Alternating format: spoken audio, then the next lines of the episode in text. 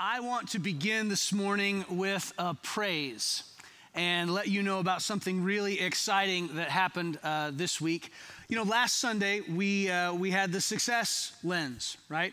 And Carl Newton joined me on stage, and we talked about um, how God uses our wealth to advance His mission and encouraged you as a body to think about what that looks like for you to leave a, a gift even after you go to be with the Lord that continues the impact uh, of your life. And um, in God's spectacular timing, uh, we got two of those this week. Uh, this week in the mail, uh, two significant legacy gifts were given from our members who had passed away within the last year. Um, and together they make a pretty strong six figure gift. Yeah. Uh, the elders have decided to put that toward retiring our long term debt faster. And here's what that means for the church. Um, these gifts together literally knock one year's worth of mortgage payments off our debt. And hang on, I'm not done. I'm not done. You can do that in a second.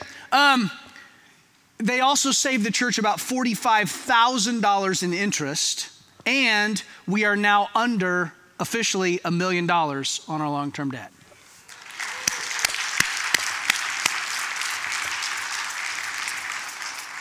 So, if you want to know how you can make your church one day uh, Carl and his team will be in the fellowship hall after the service today. Uh, down fellowship hall, right, Carl? Is that right? You guys are down there. So, uh, and they'd be happy to talk with you about that process. It's not. It's not a. It's not an ask. They're teaching. They're helping you know what to do uh, when that day comes. And so uh, it, it's really just a, a, powerful thing. And we just are praising God uh, for the, the faithfulness uh, of your fellow members who are awaiting you in glory uh, one day. Um, Thank you so much for being here today. Uh, if you're joining us on site, uh, grateful that you did that. For those logging uh, on online, thanks for watching. Uh, whether you're here in the room, watching online, doesn't matter. Take a second, fill out your connection card. Um, for the last six weeks, we've been in a sermon series called Lenses, trying to equip you uh, to form a Christian worldview. And today's lens is the gender lens. As John mentioned earlier, this uh, PG sermon uh, we're going to be talking about some pretty grown up stuff sexuality, sex, gender, um, LGBTQIA plus issues. Um, so I'm going to pray in just a second. And if there are any kids here, if you got uh, those of you watching at home, you got little ones in the room, you might want to take them into a different room and get them going on a Bible study, Bible story lesson, or, or something like that. Um, that said, I, I, think that this is vital that uh, young people hear this message. Uh, and so, as long as they've had, you know, the talk, uh, I, I, think that that's, that's important. Um, but can we just take a moment because of what we're going to talk about and, and pray together this morning? Would you join me in prayer, please? Father, thank you for this day. Thank you that we get to meet together um, in freedom and peace and safety. We pray for our brothers and sisters around the world, Lord uh, that don't enjoy that. Um, God, we're grateful uh, for your love for us that we just sang about. It's so deep and it's so strong. And God, we want to publicly acknowledge that it doesn't matter what someone's experience of their own sex or gender or sexuality is, you love them. And you call us to love them. And so we pray today, Jesus, as we turn our minds to these ideas, that you would help us do so with the truth of Scripture and with a heart overflowing with love. I pray, Lord, for an extra measure of clarity in my speech and compassion in my content so that you would be glorified. We pray this in Jesus' name. Amen. In their 2019 book, Introducing Cultural Anthropology A Christian Perspective, Brian M. Howell and Jenell Paris talked about their research into gender socialization or how a society or culture produces and maintains gender stereotypes and or differences and, and, what they determined even on a global level across the world. It, it, doesn't matter where where it is we're talking about on a global level what they determined is that it is culture not biology that really shapes someone's experience of their own gender they specifically studied how christians did this, and their re- research was conclusive, especially for those of us here in the United States. A lot of our thinking, our worldview of gender is more cultural than biblical. Now, thankfully, there's a lot of overlap in a country that's historically been Christian, but it is shaped primarily by culture and not primarily by scripture. And that's changing faster and faster and faster as the weeks go by becoming even more so. And the younger you are, the more that's true. That culture deeply informs our experience, our understanding, and our perpetuation of gender norms. Now, I've been using the word gender a lot, okay, uh, and I'm going to continue to do so. I think it's important to define the terms that we're going to use today. Uh, again, drawing from Howell and Paris, it, they say in some communities, sex and gender are often used interchangeably to refer to various aspects of maleness and femaleness. A person might mean the very same thing by using three different expressions. They might say the opposite sex or the male gender or masculine, and they mean the same thing all three times. But in modern anthropologi- anthropological studies, they are drawing a distinction between those three things. Okay? Sexuality is often, has historically, at least for us, been considered to be automatically or naturally linked to sex and gender. In that view, people are assumed to have a sex, a gender, and a sexuality that is all fits together in either a male way or a female way. And here in the West, that's been the norm for a long, long, long time.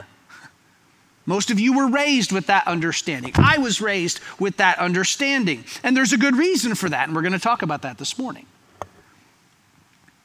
But this understanding that sex, gender, and sexuality all fit together in either a male way or a female way is not the dominant cultural narrative anymore. It was at one time, it's not now, and that's accelerating. Okay, and I don't, you need to know this happened long, long before the sexual revolution that started in the 1960s and carried into the 1970s. All right, long before the sexual revolution changed our, our collective assumptions about gender, this was beginning. Okay, so let's define our terms now. Here's what it looks like now sex is considered to be a cultural category that refers to genital genetic and or reproductive functions of the body. Now you will note the shift in language to the word cultural and not biological. That's significant. There's a, there's there's a lot a lot of thought behind that.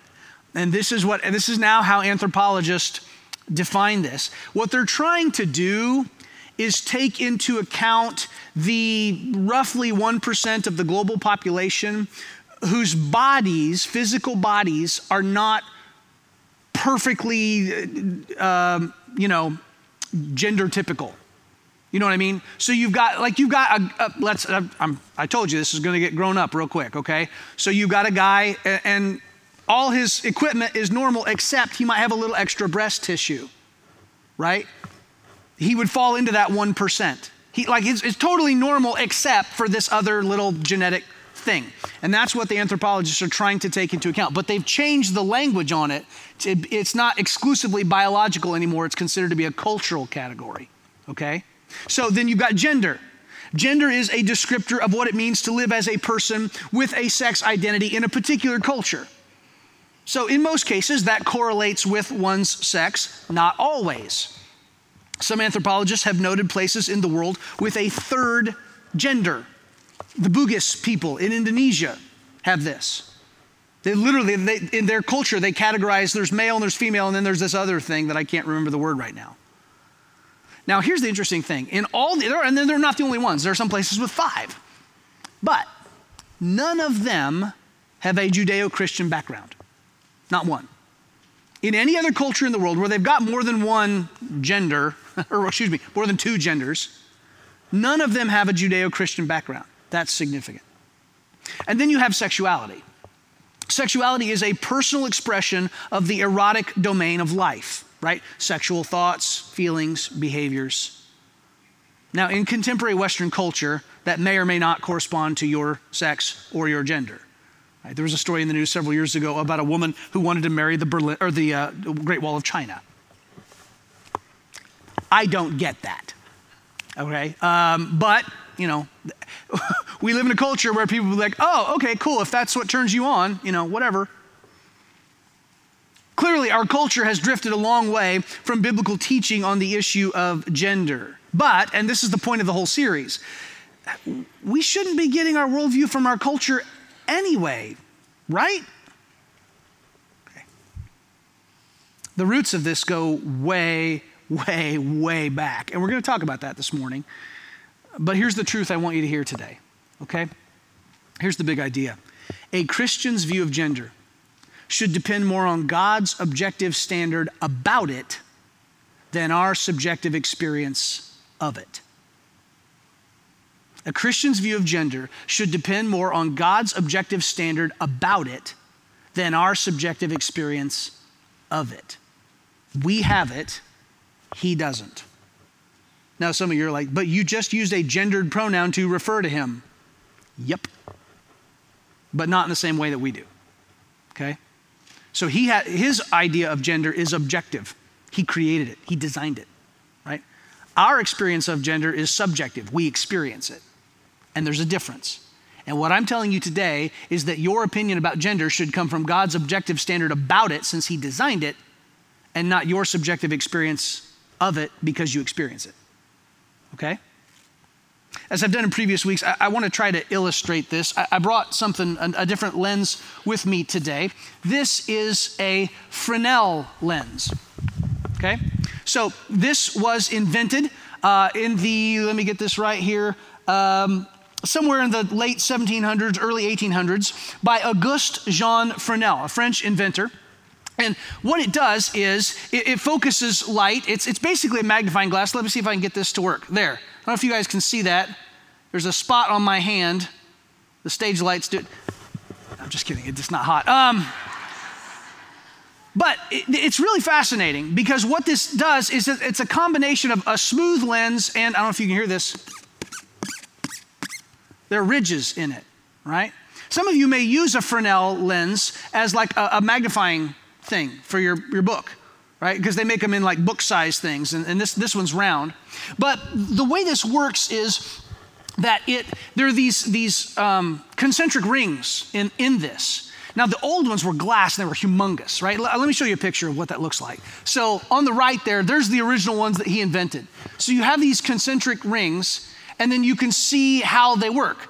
Um, and this is, you know, a, plastic, so they can shrink it down and make it really small. Um, but you've got these rings on it, and they take light from an oblique source and they focus it. And what happens is it creates this cone of light that's, that's imaged onto my hand. They use these in lighthouses. Back in the day, they installed these in lighthouses. And so they'd have their light source in the middle of it and it would focus that light, and then they'd send it through another lens, and it would shoot that beam way, way, way out into the darkness. This Fresnel lens is known as the lens that saved a million ships because they were able to project the beam of a lighthouse further out into the darkness.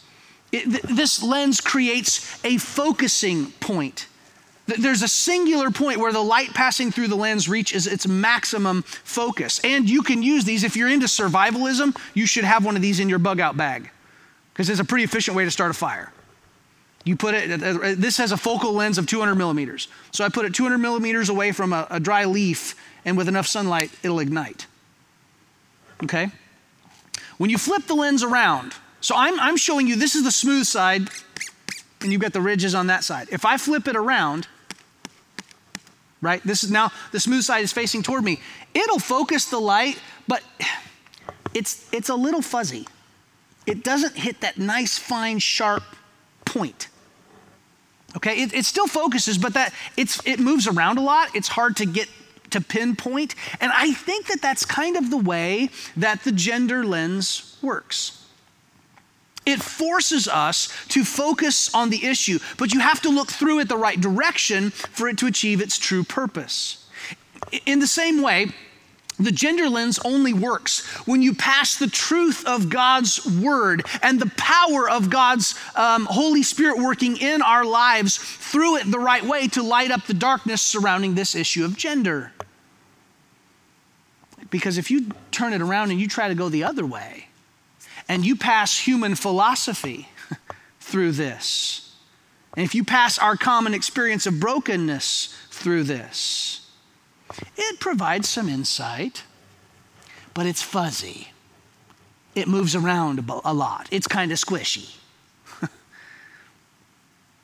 and it's not something that you can build a life on that's ultimately fulfilling. So, if our goal in this series has been to form a Christian worldview on the issue of gender, I think it would be important to go to like the first Christian, you know, Jesus, um, to determine what that should be. We are only going to get God's objective standard from Jesus. In Matthew chapter 22, Jesus is approached by a group of religious leaders. We're going to look at that passage in a little while, but not right away.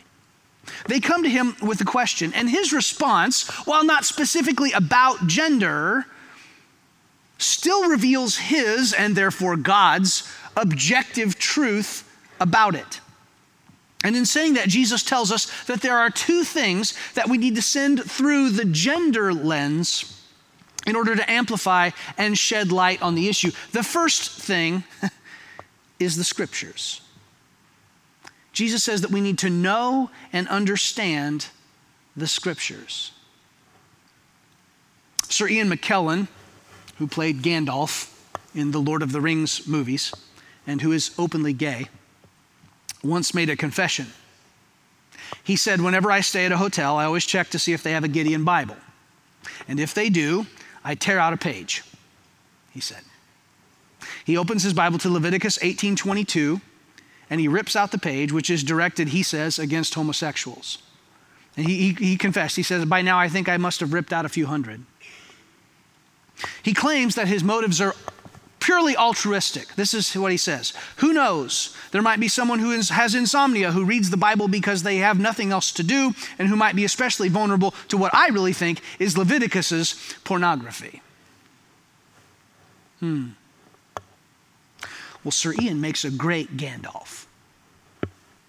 Professional opinion. But a lousy theologian.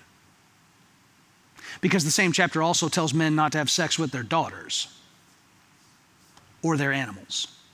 I'm pretty sure he's not okay with those things.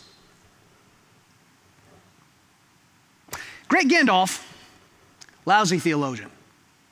Because he's choosing one thing that the Bible says about sex and gender and sexuality, but ultimately he's starting too far down the road. I mean, if he really wanted to delete what God has to say about it, he needs to go back two books and 17 chapters to Genesis 1. Let's look at that. Genesis 1:27 says, "So God created mankind in his own image. In the image of God he created them. Male and female he created them. God blessed them and said to them, "Be fruitful and increase in number, fill the earth and subdue it." In the original Hebrew text, the singular man, Adam in Hebrew, is created as a plurality, male and female. And the purpose of that creation, the purpose of that gendered creation, is given in the text multiply, fill the earth. He's telling, have babies. Just trying to obey the Lord, right? Like, I'm just, um,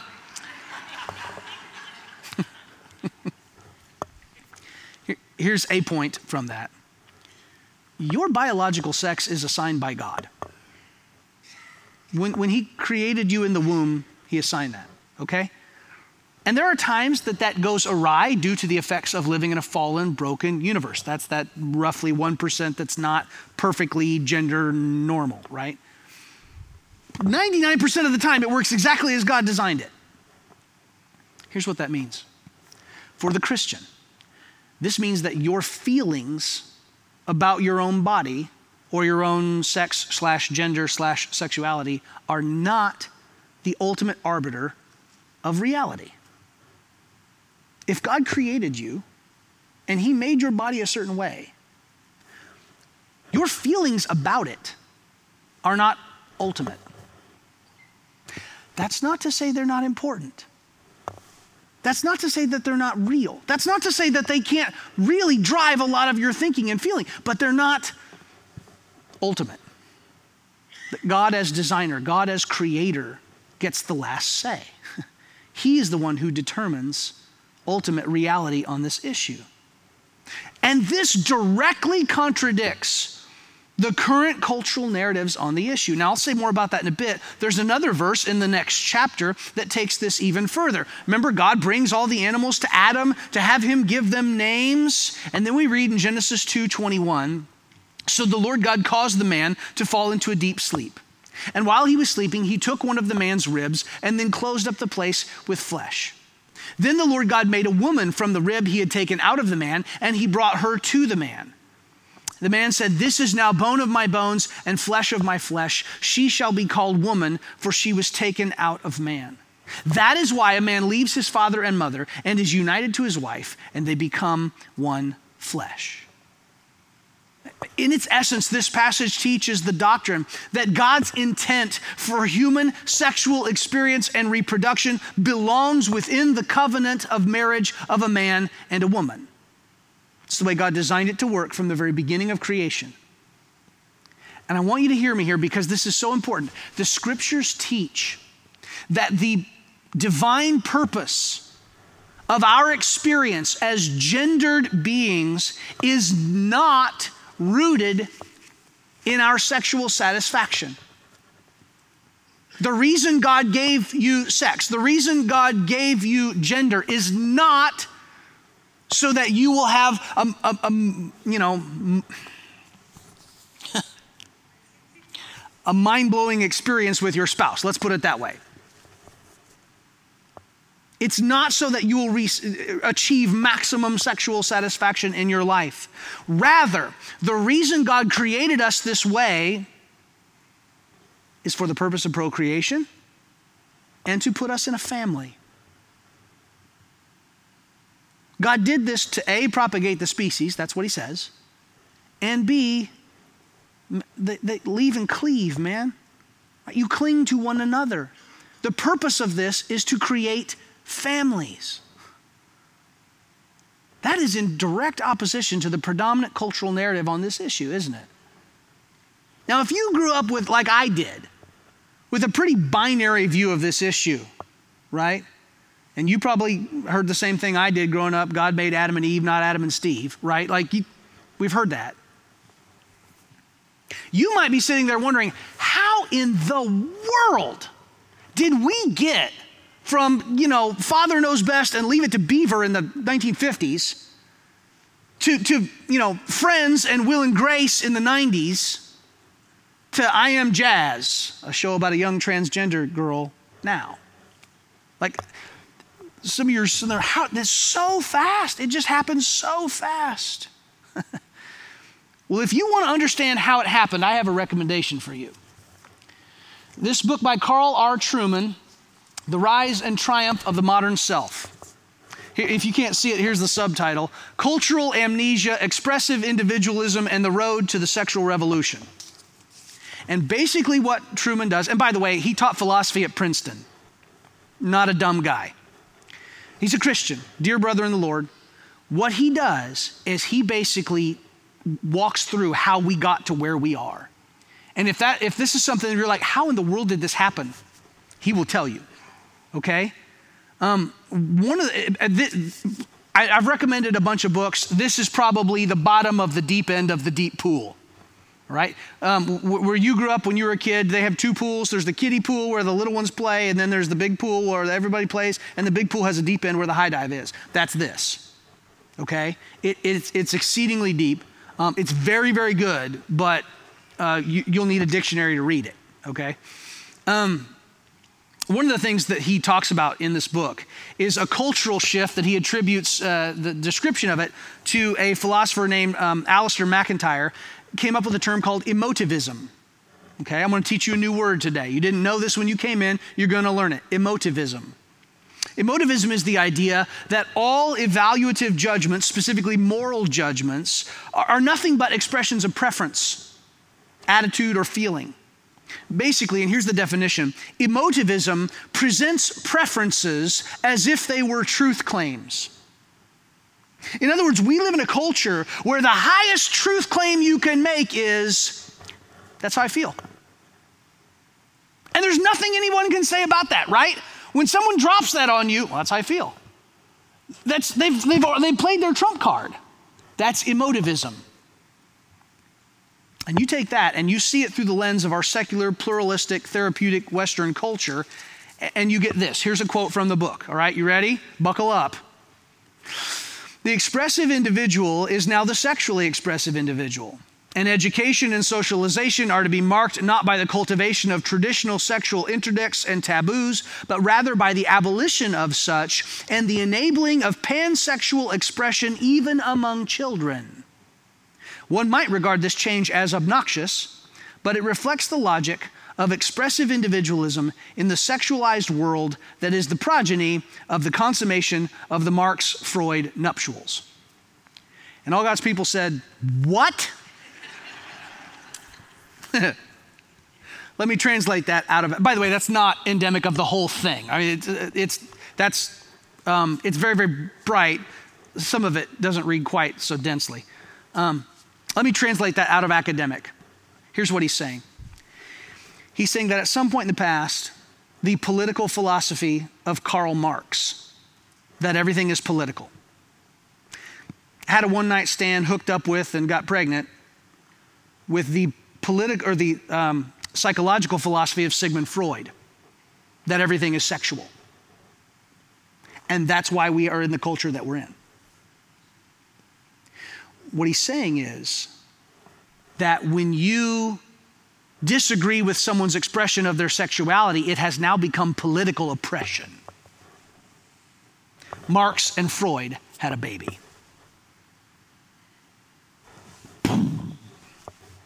Whoa. You want to know why we are where we are? That.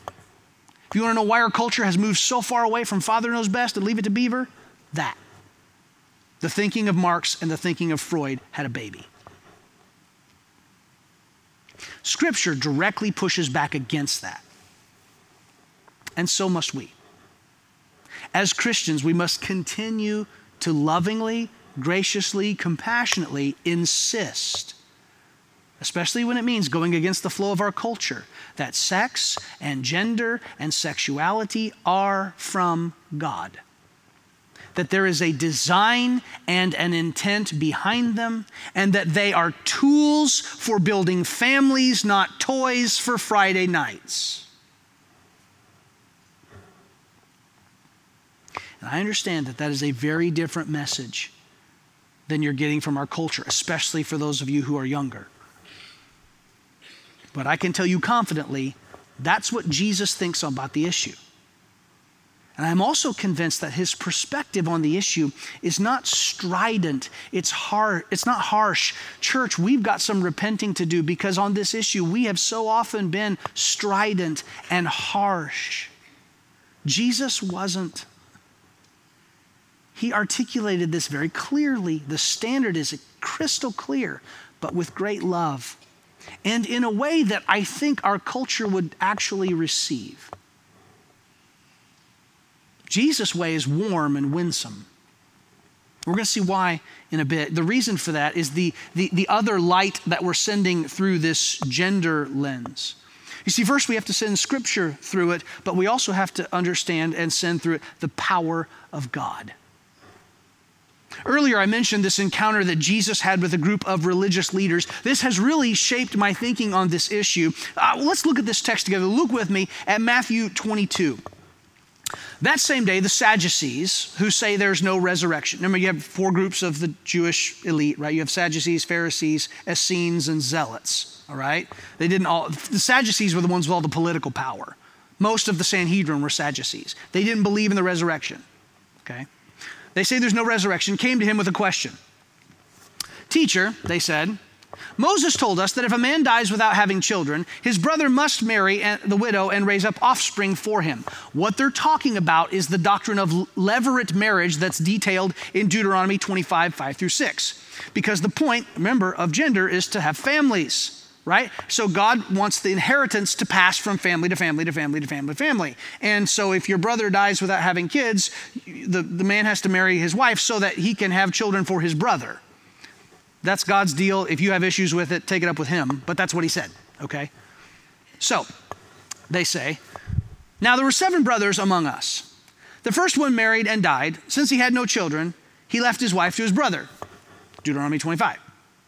The same thing happened to the second and third brother, right on down to the seventh. Finally, the woman died. No kidding.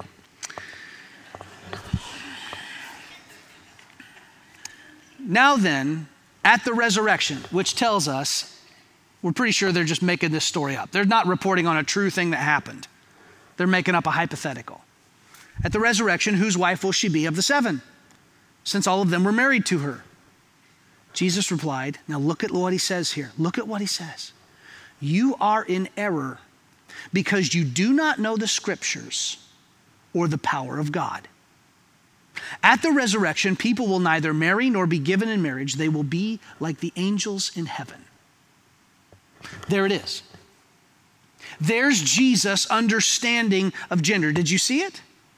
What he's saying here is, uh, you know, that the reason our culture has this all messed up is that they don't know or understand the scriptures and they don't know and understand the power of God. And my outline today is straight from the lips of Jesus. So if you don't like it, take it up with him. Jesus says if we want to get this gender thing right and understand this issue the way he does, we need to know and understand the power of God, specifically as it applies to the issue of gender. We see the power of God displayed in gender in two ways. One of them comes right from this text in Matthew. The first way is this that God will transcend your sex slash gender one day the subtext of Jesus' statement about becoming like the angels in Matthew 22 30 is the idea that your sex, your sexuality will in heaven will go away. Now we don't know exactly what that means or what that looks like. I, I don't completely understand it, but what I know here is that Jesus is speaking the truth because I mean, who else would know but him? And he says that in heaven one day, you won't have sex and gender like you do here in this life. Now, here's what that tells us what that tells us is that your ultimate identity is disconnected from your gender. In the mind of God, your ultimate personhood is disconnected from your gender. Now, this puts the discussion about transgender people in a different light, doesn't it? It means we should have compassion for them. Because maybe without even realizing it, they are longing for what Jesus promises us here, aren't they? They are longing for a time when their experience of their physical body matches the way they feel in their head. Remember, we will have, 1 Corinthians tells us when we're resurrected, we will have physical bodies like Jesus had in his resurrection. Your resurrection will be into a physical body.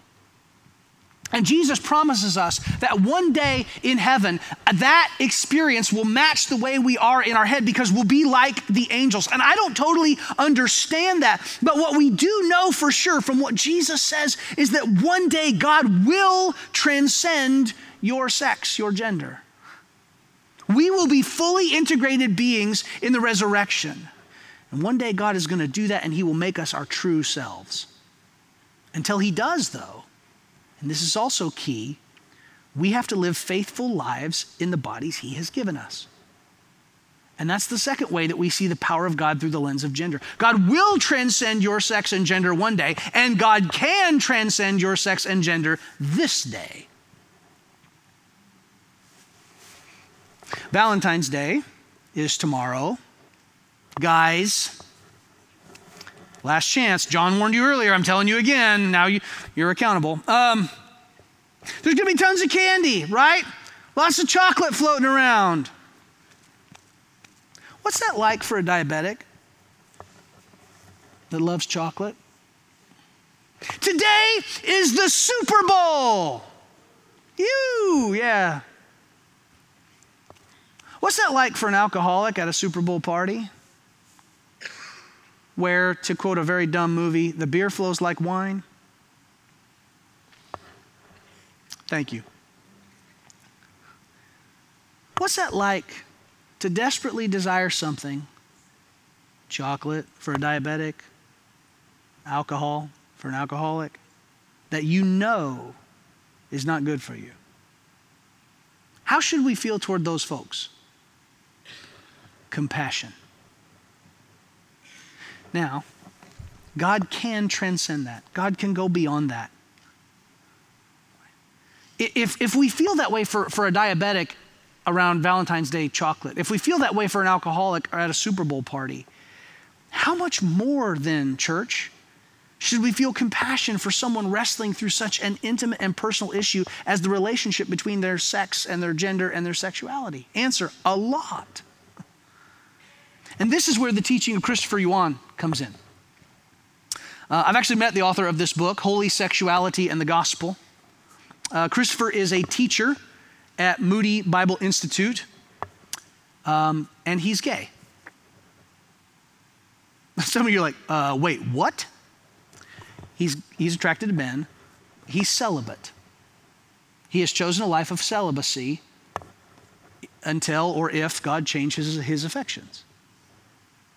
And he says what we need is not homosexuality or heterosexuality, but holy sexuality. And in this book, he paints a powerful picture of what it means for God to transcend your sex, your gender, your sexuality in this life. In it, he's critiquing in chapter 5 the insufficient and worldly categories of heterosexual or homosexual, and he writes this We have pigeonholed ourselves into the wrong framework for biblical sexual expression heterosexuality, bisexuality, homosexuality. It is time to break free from this paradigm and embrace God's vision for sexuality. Holy sexuality consists of two paths chastity and singleness, and faithfulness in marriage. Chastity is more than simply abstention from extramarital sex, it conveys purity and holiness. Faithfulness is more than just merely maintaining chastity and avoiding illicit sex. It conveys covenantal commitment. Both of these embody the only correct biblical sexual ethic and unambiguously articulate the exact expressions of sexual behavior that God blesses. What Brother Yuan is teaching us from a path that he has walked that very few people have is that it doesn't matter what your sex or gender or sexuality is. God calls Christians. I, people of the world are going to do what they do, but God calls Christians to a holy life and scripture lays out a clear path for that. And it doesn't matter if you're lesbian or, or gay or bisexual or transgender or queer or intersex or asexual. LGBTQIA. That's what that stands for. Or H. Heterosexual. It doesn't matter. If you are bought by the blood of Jesus, your body belongs to Him. And if you are bought by the blood of Jesus, then the Holy Spirit will enable you to live in the power of the Spirit in your body. So, what do we do? First, you show compassion. Church, I think we need to work a lot harder at that. To show compassion and not be so strident and harsh And if you're struggling with this, just imagine what would it be like for an alcoholic at a Super Bowl party? What's it like for a diabetic on Valentine's Day? And let that shape your thinking. Secondly, I think we need to work a lot harder to destroy Freud's thinking that everything is sexual and, and rediscover the biblical idea of friendship. Christopher talks about this in, in such a beautiful way. He describes we because, because Freud's thinking that everything is sexual, it has destroyed friendship. In our culture, we don't even know how to be friends anymore. Two guys can't see each other on the street and come up and give each other a great big hug without people going, but they're gay. That's wrong. We've got to disassemble that in our culture. There's a beautiful passage in Isaiah 56. I want you to look at this. It's, I think it's up on the screen. This is what the Lord says to the eunuchs. These are men who've been castrated, so their experience of their gender is different than the other men in their culture. To the eunuchs who keep my Sabbaths, who choose what pleases me and hold fast to my covenant. Look at this. To them I will give within my temple and its walls a memorial and a name better than sons and daughters. I will give them an everlasting name that will endure forever.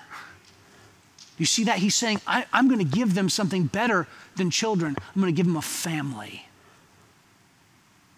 We need to rediscover this idea of friendship. What if, church, what if we led the way in helping people find their way out of this ethical fog that they're in just by being their friend?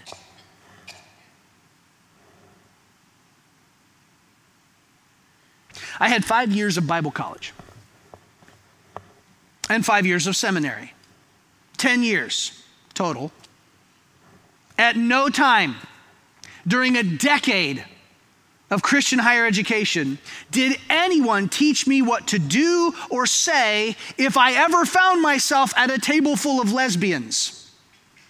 But that happened in August of 2019. True story. I, went back to Joplin for my 25 year high school reunion. Somehow, I don't know how. I'm going to chalk it up to the sovereignty of God. All my classmates uh, went from the, the porch area of the venue where we met um, to the dining room area, and we sat down, and I was the last one there, and the only seat left was at a table full of lesbians. And that's where I sat.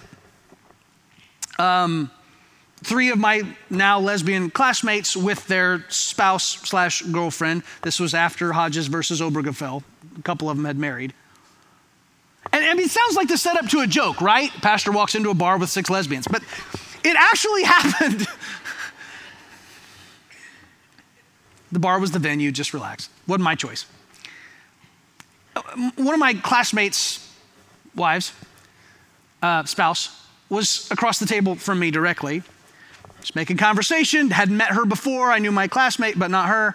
And she says, So, what do you do?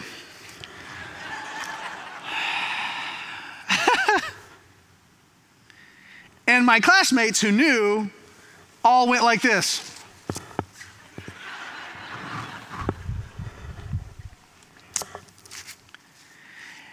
And they stared.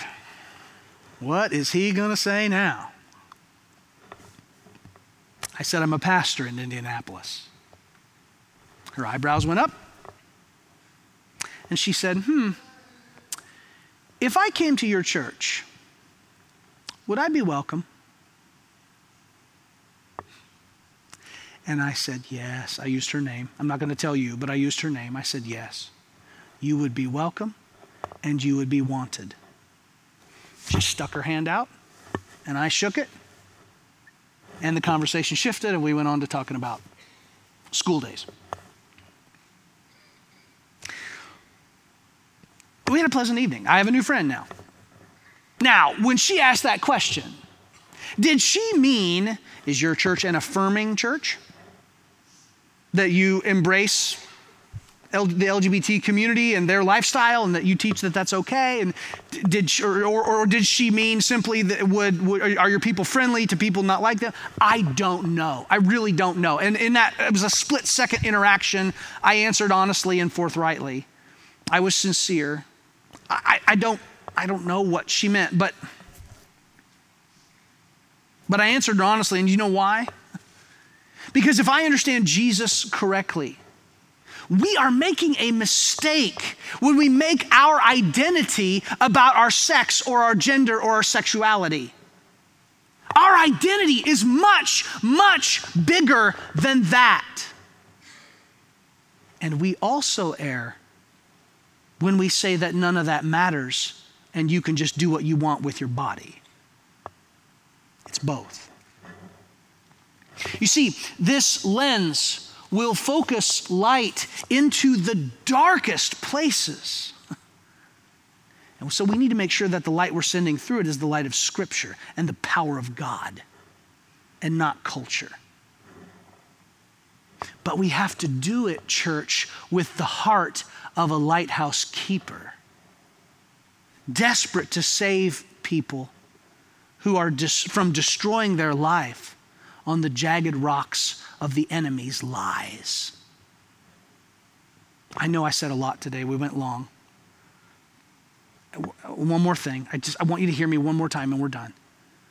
A Christian's view of gender should depend more on God's objective standard about it than our subjective experience of it. That lens will equip you to reject emotivism, but not relationships with people who embrace it. You'll be able to do exactly what Jesus did and become known as a friend of sinners. This study made me more sure than ever how much I need the gospel because my experience of my gender is broken too. And when I realize that, I see just how much I need Jesus. I need His power. I need His word to speak into my experience too. What about you? Do you need to experience the power of God this morning? It's available, it's free for the asking if you will simply acknowledge Him as Savior and Lord. Simple, not easy, but you've got an opportunity to do it now. We're going to stand and sing a song together. And I would encourage you, if you've never made that decision, to come forward. Maybe you need prayer for something. Maybe uh, you've got a, someone is on your heart and you're burdened and would like us to pray with you for them. We'd be happy to do that too. I'm going to ask you to stand with me and we're going to sing. And you respond as God leads you today.